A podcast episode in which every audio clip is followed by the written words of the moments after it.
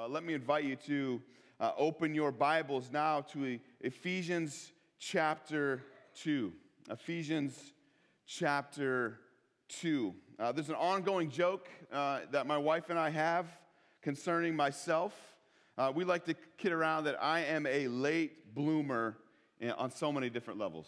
Uh, and truthfully, it's not really a joke, it's, it's the truth. Uh, for instance, uh, when I was in ninth grade, I was one of the shortest guys in the class, in our, in our, in our class. Uh, but by, by, the end of my sophomore year, I was one of the taller ones. Uh, considering my call to ministry, I went through school and got my, uh, when I started, I was first a math major, and then I realized math is a lot harder once you get to the higher levels. Uh, I'd like the more simpler math, and so then I, I, still like working with numbers, so I jumped to accounting and pretty quickly realized no, accounting's not for me. And, and then it was through that time the Lord called me to ministry. Even after graduating, it took me a few years before I even got into ministry after graduating. Things just take me a long time.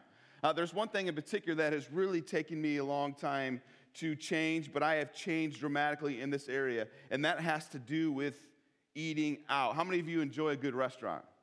It's okay, it's God's gift to us. Uh, growing up, I mean, uh, our family did not have a whole lot. And so going to McDonald's was a big deal for me as a kid. And then as I got older, uh, into high school, junior high, high school, it became Long John Silver's. Any Long John Silver's fans out there? Two piece fish, three piece chicken, hush puppies, and fries. That's, how, that's where it's at right there and then you're sick for a couple days afterwards. But hey, man, it was worth it for that 30 minutes of, of eating that. Uh, so, if, and if we did go out to eat to a fancier restaurant, I mean, I, I preferred like Chili's and, uh, you know, Fridays, those places where you knew what you were going to get. And so I refused to like try new restaurants. Like, you know, those mom and pop shops or those locally owned restaurants, those that weren't chains, I just didn't trust them. And in fact, I was dead to those kind of restaurants. But that all changed for me uh, in North Aurora when Nikki and I received a gift card to the turf room. So th- this, is, this is one of those places. This wasn't just like a, you know, a local place. This was like an expensive place, you know, where like the entree started at like $30 a plate. Uh, and, and that's the starting point. So somebody gave us a gift card. And so for the first time, like I, I realized this is why people spend money on good food. And we were overwhelmed. Like, what is this amazing food that we are tasting? Like, I have never tasted anything like this before. And so from that point on, like my I was made alive to the idea that there was far greater food than Fridays. If that's new to you, brothers and sisters, let me tell you, Elkhart County has nothing on what the world has to offer you. That's one thing I don't like about Elkhart County. There's not enough good restaurants. But the truth was, I was dead to that good food that I didn't realize, but I was made alive when I tasted it. That, that's really the picture, in a sense, of what God does to us. Before Christ, we were, we were dead to the things of God. We, we had no idea what was good but when God opened our eyes to our sin and convicted us, and we repented of our sin and placed our faith in Christ, He made us to live that is something far greater than we could have ever imagined. And so let's look at the text this morning, Ephesians 2, starting in verse 1. This is the word of the Lord. And you were dead in the trespasses and sins in which you once walked, walking the course of this world following the prince of the power of the air, the spirit that is now at work in the sons of disobedience, among whom we all once lived in the passions of our flesh, carrying out the desires of the body and the mind, and were by nature children of wrath like the rest of mankind. But God, being rich in mercy, because of the great love with which he loved us, even when we were dead in our trespasses, made us alive together with Christ. By grace you have been saved, and raised us up with him, and seated us with him in the heavenly places in Christ Jesus, so that in the coming ages he might show the immeasurable riches of his grace and kindness towards us in Christ Jesus. For by grace you have been saved through faith. And this is not your own doing, it is the gift of God, not a result of works, so that no one may boast. For we are his workmanship, created in Christ Jesus for good works, which God prepared beforehand that we should walk in them. Let's pray. Oh, the, the depth and the riches of your word here, Lord. What amazing truths have we just read through? God, I thank you for the grace, the mercy, the love that you have lavished on us, that you have opened our eyes, Lord. For those of us who repented of our sin and placed our faith in you, you have opened our eyes to our desperate need for you. And we praise you. And so this morning, Lord, I pray for those believers here today. I pray that they would be overwhelmed at your grace once again. Lord, that they would remember who they once were so that when they look at who they are now, they worship you. They go to the world that so desperately needs to hear the good news. Would you do that in your people this morning? And Father, if there be anybody here who is an unbeliever, whose eyes have been darkened, who, who, is, who are dead in their sins to the things of God, would you breathe new life in them? Would you open their eyes that they may behold wondrous things out of your law? Would you expose their sin and then reveal your grace and your mercy and your love to them this morning? Father, I know that I can't do anything to convert, but Lord, may I be faithful in planting and watering, and I pray that you'd bring growth this morning. And I thank you, Lord, that your word never returns void. That is my hope. It's in Jesus' name we pray. Amen. So last week, Aaron took us through the last section of Ephesians 1, and we, what we saw was a prayer of thanksgiving, as well as a request that the Ephesians would be able to grasp the wonders of their amazing hope in Christ. And it is our heart as an elders team that you would regularly be amazed and be able to comprehend this great hope that He has called you to. That we would be captivated by the power and authority of our great Savior. Are you amazed in your Savior this morning? And the prayer, in a sense, really, Paul's prayer doesn't stop coming into chapter 2. And Paul wants to explain who we were apart from Christ and what God did for us in Christ out with the old, in with the new. And so let's begin by looking here at who we were apart from Christ. First of all, we were spiritually dead apart from Christ. We were spiritually dead. In verse 1, we see that we were dead in the trespasses and sins. Now, of course, dead doesn't mean physically dead. It also doesn't mean that we are like brainless zombies walking around. For in verse 2, we see that we walked following multiple things that we'll get into later. We've taken part in pursuing the ways of the world. It was an active choice our living flesh made to do so. So it's not a physical death that he's talking about, rather, this is a spiritual death. We, we are born dead to the things of God. You know, some people, when you ask, like, how long have you loved God or been a believer, like, I love God my whole life. That's absolutely not true. We were born, we were born dead to the things of God, born to dead. And, and now we, we need to be careful here. There, there is something many of us are, this is something many of us are familiar with.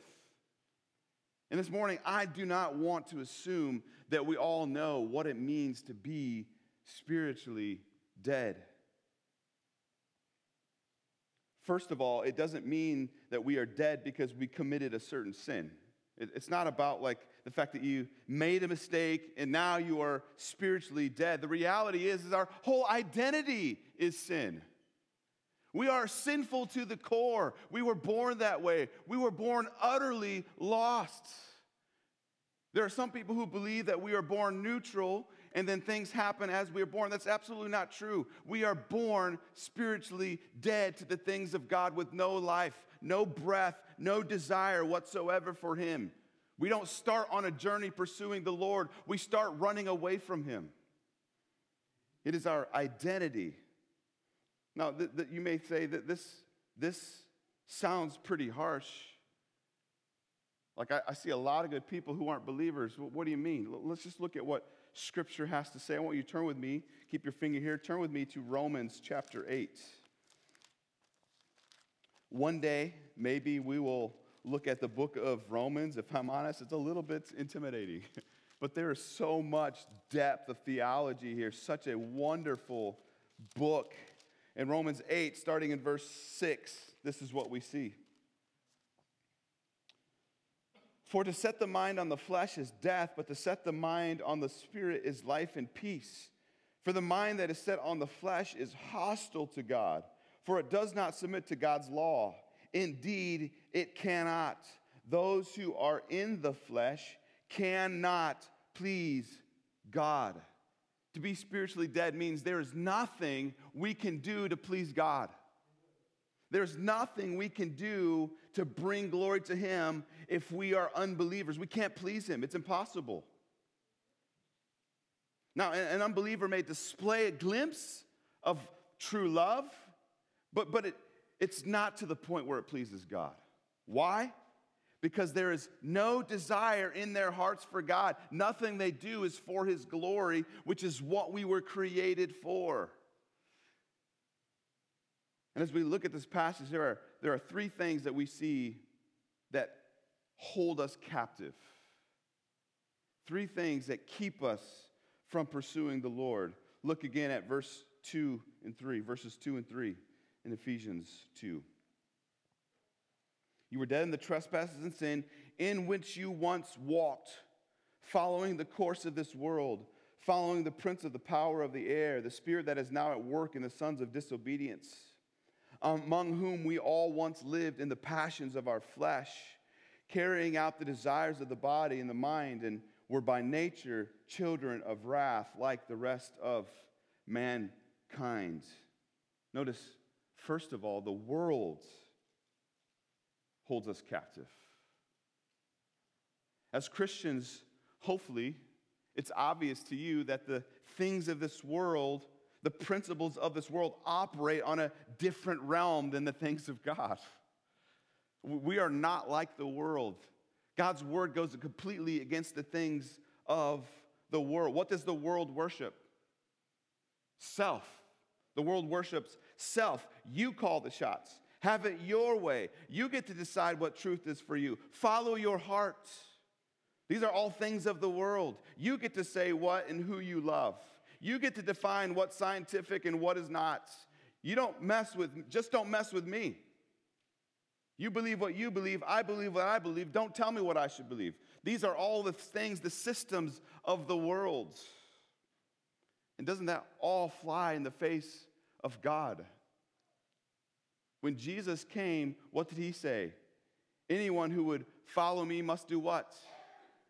Deny himself, take up his cross, daily and follow me. Don't follow your heart. That's the worst advice in the world. the world holds us captive. Notice what else holds us captive.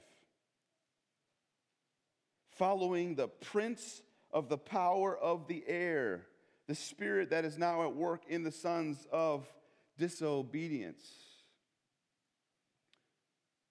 we also held captive by Satan and his enemies. There is a real enemy who is trying to destroy us. Consider, oops, I jumped too fast here. Consider 1 Peter 5 8. Be sober minded, be watchful. Your adversary, the devil, prowls around like a roaring lion seeking someone to devour.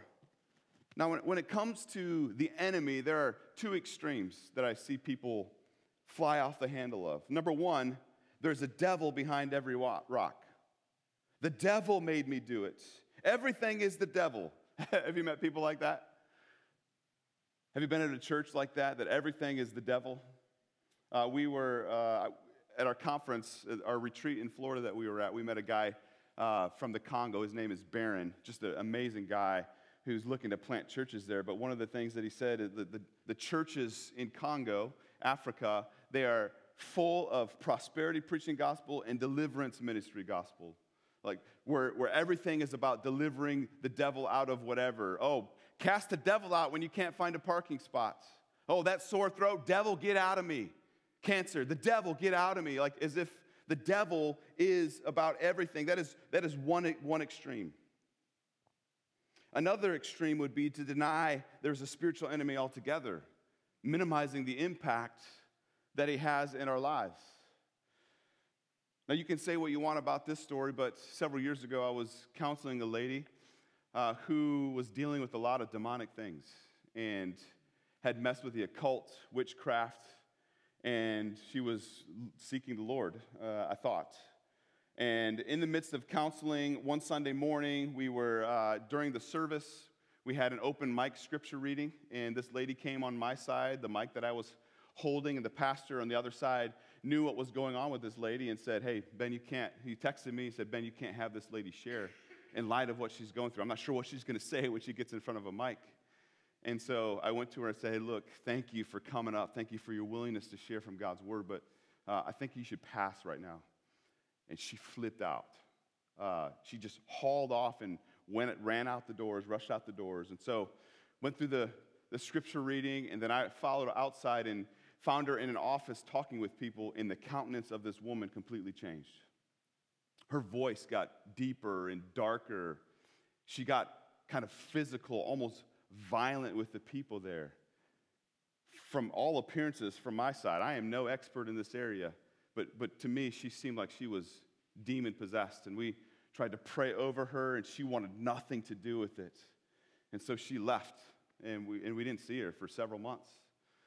And then one Sunday morning, here comes this lady along with a, another lady who had been caring for her and she came and she just kind of confessed and repented and asked our forgiveness of what she did on that Sunday. And of course, I quickly forgave her. And, and what I'd found out is that, yes, she, again, she indeed, during the counseling, was messing around with the, with the occult, messing around with witchcraft. And you can say what you want, that, that it's not real or that it's, or it is. But the truth is, the reality is, we have an enemy who wants to destroy us. We have an enemy who wants to pursue us. But but here's the thing the world and the devil are not holding us captive in the sense that we are trying to fight against that, because there's another thing at war within us, which is our greatest problem. Verse 3 Among whom we all once lived in the passions of our flesh, carrying out the desires of the body and the mind, and were by nature children of wrath. So you have the world, you have the devil and his demons. But the greatest problem that we deal with, our greatest problem is our own flesh. Our own hearts deceive us. The flesh wants what it wants, it will do anything to get it. No one gets in the way. Now, our flesh is not, it's not speaking of our literal flesh and bones. It's not our, it's not our fleshliness that, that makes us sinful. It's talking about our inner heart. It's talking about our desires that rage war within us. It's, uh, you, you see in Scripture, like, beautiful are the feet that bring the good news. So it's not about our physical flesh, it's about what lies within our hearts. It's what, what we desire and what we love the most. This is what makes us sinful. This is what draws us. We love what the world has to say. In our flesh, we love the things of this world. We love to have our ears tickled. We love to surround ourselves with people who say what we want to hear. That's why all so many false prophets prophets come through and deceive many. Why? Because they love what they have to say. They, we, they don't want to be captive by the things of this, by, the, the, by God's word. They want to do their own thing. They don't want to be under somebody else. They want what they want. The flesh wants what it wants.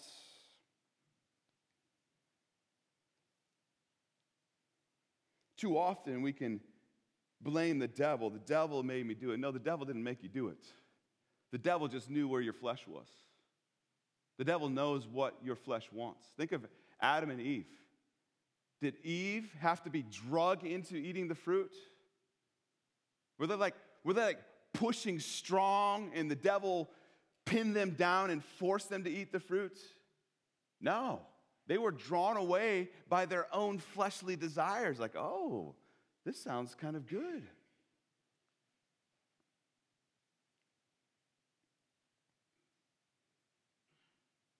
They were enticed by their own desires and they gave in to sin because they wanted to. Ladies and gentlemen, this is our nature before Christ. We wanted nothing of God. We didn't pursue him. We didn't love him. We hated him and everything that he stands for. And because of this nature in us, the end of verse 3 says that we were, all of us, children of wrath by nature. What does that mean? This is speaking of our destiny. What, what's our destiny as unbelievers? Our destiny is to face the wrath of God. We are all born as children of wrath, awaiting God's wrath to be poured on, on us.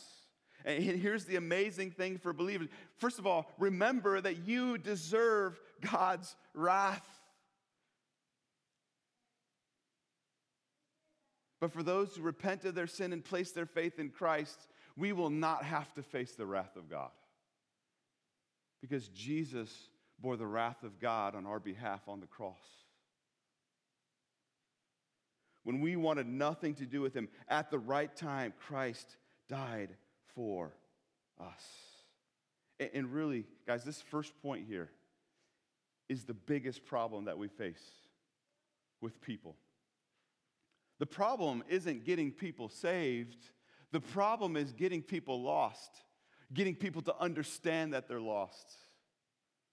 And one big temptation that we face in our country is that we are so prosperous that we think we're good and we can handle uh, life because of all the prosperity that we have. We don't have as many of the problems as third world countries have. Not to say that they are any less lost than we are.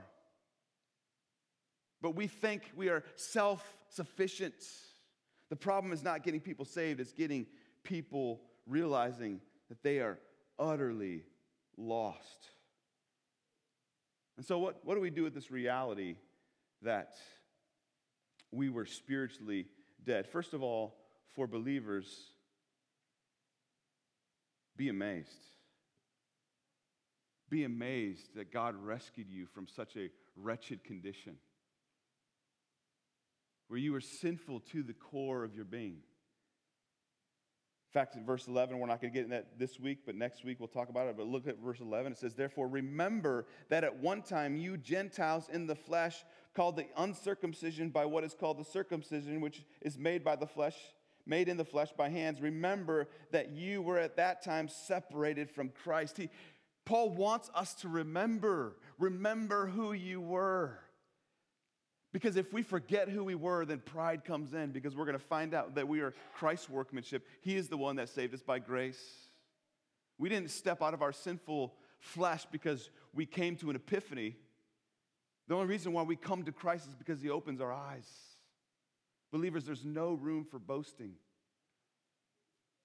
If you're an unbeliever, my prayer for you is that God would open your eyes to see this. The only way that this can be come a reality of you understanding is if God opens your eyes.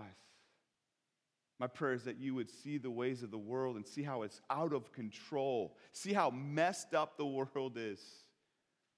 See how messed up your heart is, and that you would repent. We were spiritually dead apart from Christ. Look at verse 4. But God. Are those not the sweetest words in Scripture? But God. We were an absolute mess. We hated God and we killed him. We were his enemies. But God. We ran after the world, the devil, and did whatever our flesh wanted to do. But God, being rich in mercy, because of the great love with which He loved us, even when we were dead in our trespasses, made us alive together with Christ. By grace you have been saved, and raised us up with him, and seated us with him in the heavenly places in Christ Jesus, so that in the coming ages he might show the immeasurable riches of his grace in kindness towards us in Christ Jesus. For by grace you have been saved through faith. And this is not your own doing, it is a gift of God, not a result of works, so that no one may boast. What an amazing passage of Scripture. And here's what we see we were made alive in Christ. We were made alive in Christ. How many of you would love to see one of Jesus' miracles take place? How many? I would. No shame in that. And if I were to ask you, what miracle in the Bible would you want to see? I'm sure uh, some of you may say parting of the Red Sea. How many of you would just be, can, I, can I just go see that? Like, I, I would love to see that all take place. Uh, perhaps some of you may want to see Jesus walking on the water. That would be something to behold. Uh, how about seeing Jesus rise from the grave? Wouldn't that be amazing to be at the tomb and watch the tomb rolled away and then Jesus coming out alive? It'd be amazing. Here's the thing if you are a believer in Christ, you have experienced one of the greatest miracles that has ever happened. The fact that you have been called out of death into life is an absolute miracle. There's no reason that any of us should be standing or sitting here today having been forgiven by Almighty God who cannot stand sin in His presence. And yet, because of Christ, we have been made alive. What an absolute miracle that any of us ever came to Christ. Whether you have lived a life of sin and then He brought you to repentance, or He opened your eyes as a young child, each and every person whom God has rescued is an absolute miracle.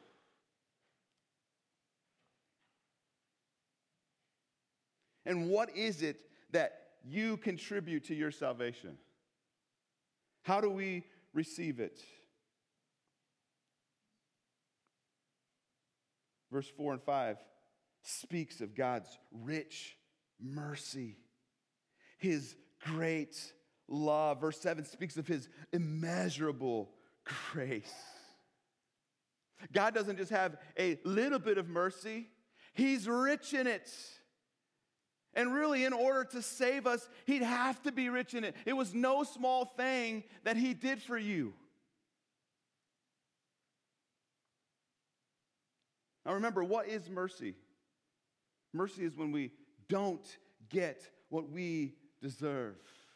We deserve God's eternal wrath. We deserve to be punished forever. And the same wrath that caused Jesus to endure everything, he endured on the cross to make us right with him. That should have been us. God's mercy is no small thing.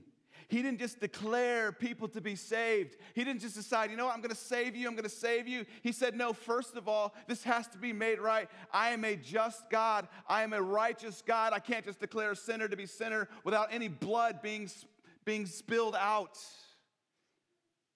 So he sent his own son who spilled the blood that we should have spilled so that we would be made right. Oh, me. May we never grow familiar with his rich mercy. Christ received what we should have received. Why were we saved? It's because of God's great love, it says, by which he loved us. Now, it can be argued, there's plenty of conversations that, that like, does God love all people? Like, we're not going to get into that, but there's debate on whether or not God really loves all people. But here's one thing that's absolutely true only God's people experience God's great love. Only God's people get to have that. And, and the Greek meaning of the word great here means often, many times. That's an interesting way, right? Like, how often, many times, is, God, is God's love towards those who believe? And, and here's, here's what I take away from that it never stops coming. God's love never stops being delivered to his people.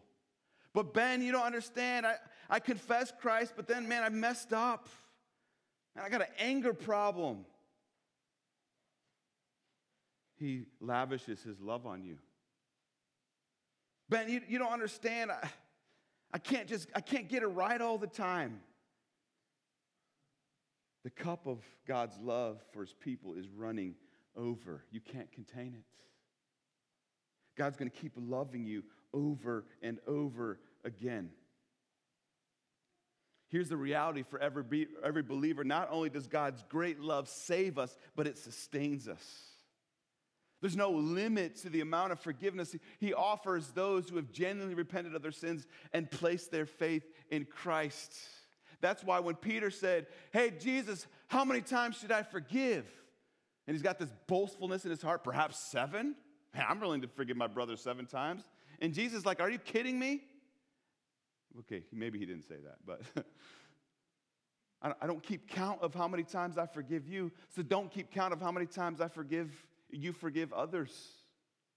God's forgiveness for us is never ending. 1 John 1 9 says what? If we confess our sins, he is what? Faithful and just to forgive us and purify us from all unrighteousness. His love never stops. And he will cling to us for an eternity. John 10 28 says this I give them eternal life, and they will never perish, and no one will snatch them out of my hand. And guess what? We can't jump out of his hands. Once he has rescued us, we can't even jump out. That's how great his love is for us. When God saves us, he holds on to us and he never lets us go. Salvation is not something you can lose. And there is something that God is saying in, in this.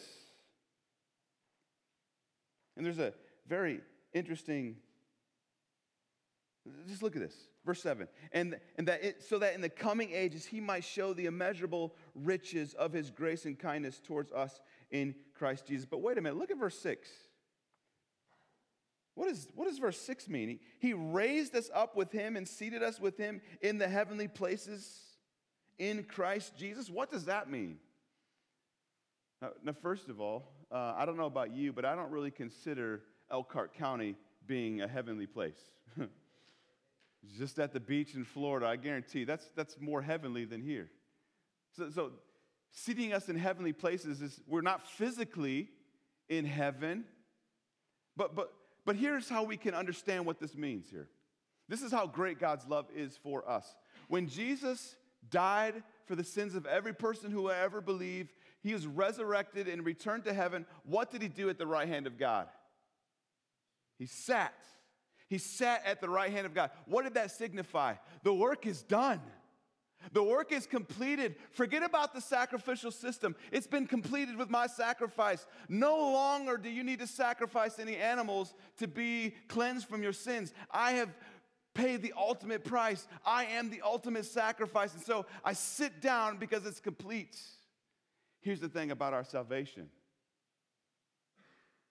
He has seated us with Christ in the heavenlies. What does it mean? It's a done deal. We are already considered saved. We are already considered his child. That's never going to be removed from us. That's how great God's love is. He loves us all the time, over and over again, despite our sinfulness. He loves us. We are seated. It's over, it's complete. No one will snatch us out of his hand.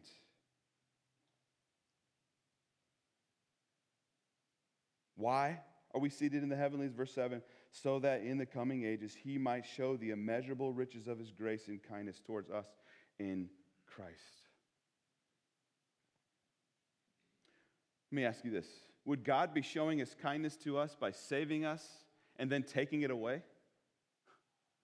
What kind of cruel God does that? And yet, so many people are living as if somehow this free gift that you've received apart from good works could be taken away. Brothers and sisters, once genuine salvation takes place, it can never be taken away. Verses 8 and 9. You've heard me quote this, and you'll hear me quoting it a million times after this, Lord willing. For by grace you have been saved through faith. And this is not your own doing, it is the gift of God, not a result of works, so that no one may boast. So you look at this and what's involved in our salvation? We have grace, we have faith, and it says it is the gift of God. What is it referring to? It is referring to the whole process. God's grace is a gift to you. Your faith in Christ is a gift to you. Salvation as a whole is a gift to you. It's not by anything that you have done, it's not by any potential that He sees in you. Oh, I long for Christian music to get it right. I get tired of hearing people saying God sees the potential in you. No, He doesn't. He sees the potential of Him working through you, maybe, but it has nothing to do with you.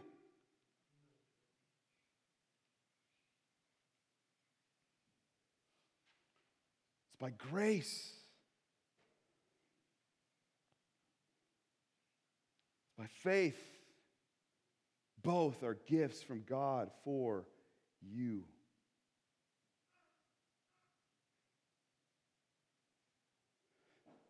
That's why there's no reason to boast. That's why an arrogant Christian should be an oxymoron. And consider what a testament to God our salvation is. He can make his enemies his friend.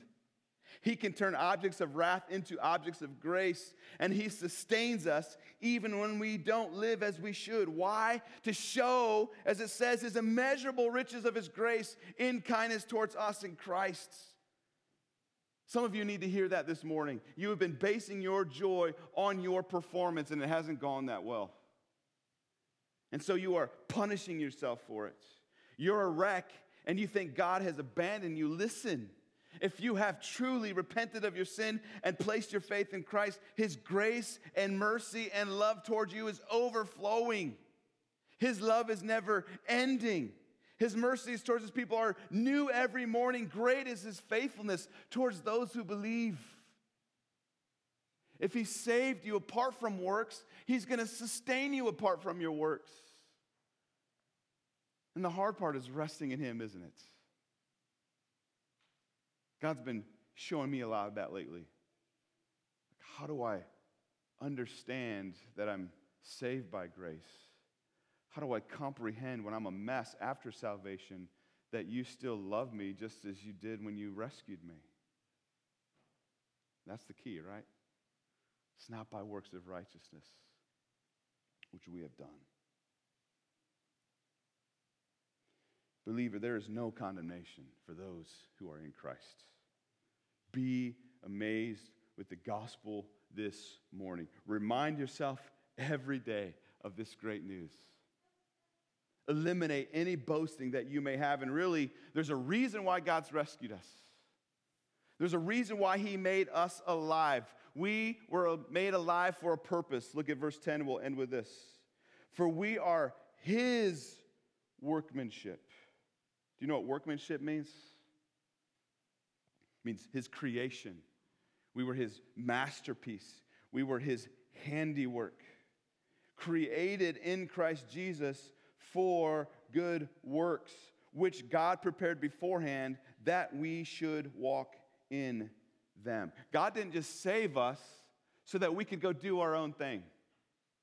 He didn't just save us to make our life easier so that we could just make what we're doing easier. It's not about that at all. It's not about us at all. It's about His glory shining through us. Sometimes I get frustrated. Super Bowl's coming, you know. Sometimes I get frustrated with when they interview athletes who are kind of like the heroes of the game, and they're like, "Oh, I thank I thank God for the ability I've given," and yet, like, like publicly it's known that their life has no, no reflection of Christ at all. Like God didn't, God didn't give you skills just so you could play basketball. He gave you skills so that you have a platform to give Him because, because if you are a true believer, you are His workmanship, created in Christ Jesus to do good works, which He prepared in advance for you that you would walk in them so that He gets all the glory. You're not a good basketball player because you're, you're just an amazing person. You're not a good accountant because you're, you're, you're amazing. You're not good with money because you're amazing. You're not a good teacher because of your skills. God has gifted you in such a way that you would reflect all the glory back to God. And here's the reality for every believer He, is, he has gifted you for a reason. 1 Peter 4:10, if you uh, are a member of our church, we went through this in our membership class. As each has received a gift, not if, this is if you've received a gift. If you are a believer in Christ, you have received a gift. Use it to serve one another. So we have this gift. It's not for me. It's not for me to hoard it over here. It's to be used to serve the body. Let me ask you are you aware of the gift that God given you? Are you using it to serve his people? Because if you aren't, the next part isn't true. You're not being a good steward of God's grace to you. Listen, if He has skilled you in any way, that skill is to be used to say, man, God's allowed me to do this. I don't know why. Listen, like if you're building a house, don't call Ben Hurt, okay? It may not last. why? God chose not to gift me in that way. If He's given you that skill, He's given it to you for a reason.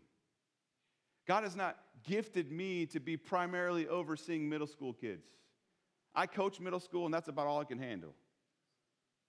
For those of you who, I, like, they're a weird crowd, right? Those who, I think of Connor, like, just loves junior high kids. I, I don't know what's wrong with you, but I love you, brother. No. God gifts us in certain ways to serve. Connor's using the gifts that he's given to love the teenagers of our church. He hasn't, he hasn't saved you to make your life easier. Oftentimes, life gets harder after Christ, doesn't it? Because all of a sudden we have this enemy after us. He doesn't save us to make us feel happy. Certainly, happiness overflows out of that. He saves us so that we would live for His glory. So let me ask you how are you living for God's glory? How have you lived for God's glory this past week? What have you consciously done, understanding that I am here for the glory of God? I am in this job for the glory of God. I'm a grandparent for the glory of God. I'm a parent for the glory of God. I'm a husband, wife for the glory of God. I'm a teacher for the glory of God. I work in the library for the glory of God. I drive a school bus to the glory of God. I do custodial work for the glory of God. Everything we do is for His glory so that God can show His immeasurable grace to save sinners such as us. Brothers and sisters, you were dead in your trespasses and sins, yet he made you alive in Christ. This was all according to his rich mercy, his great love, and his immeasurable grace. You are his workmanship, created in Christ Jesus, which he has laid out for you in, in order that you would walk in them. Let me leave you with a few action steps today before we close in a song. I encourage you, first of all, hide God's word in your heart. Memorize Ephesians 2 8 through 10. Remember, as verse 11 says, remember who you were. Remember that God saved you by grace. Boasting has no place in the life of a believer. If you've been proud in any way, repent. If you think you're amazing and awesome because of what you, what you can do, and you've been taking it internally and thinking, I am pretty awesome, repent. And then use it when people come to you and say, That was awesome, or you're great, or you know what? I'm just here to bring glory to the Lord. He's gifted me in such a way to turn back to Him. That has nothing to do with me. And then I encourage you just to, just to dwell and soak in Ephesians chapter 2 as we're in there right now, we'll uh, that just prepare you for next week as we get into the next section of Scripture there. And then, and then remember who you were. We've talked about this a lot. Remember who you were and let it not lead to shame. Be amazed. Be amazed. And if you can't remember who you were apart from Christ, like I don't have a long list of dirty laundry before Christ because God saved me at a young age. So I remember who I am even with Christ in my sinfulness, and yet God sustains me. Let that be overwhelming to you. That, that, that's almost more overwhelming to me that God receives me and loves me where I'm at. I mean, refuses to keep me there. That, that amazes me so much more than anything I've done in the past before Christ. And then, what good works can you walk in? How has God gifted you? Maybe you need to spend some time. What am I good at? Ask yourself are you serving the body? He's gifted you so that you would serve, to be good stewards of God's varied grace. Let me pray for us. Father, it's, it's how, how do we respond to this?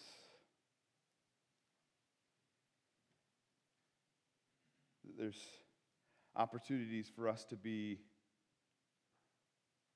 discouraged, maybe, because we aren't really serving, we aren't working, we aren't doing things for your glory. But God, if we truly repented of our sins, place our faith in you, God, there's no condemnation for those in Christ. Father, what a, what a, what an amazing gift you've given us.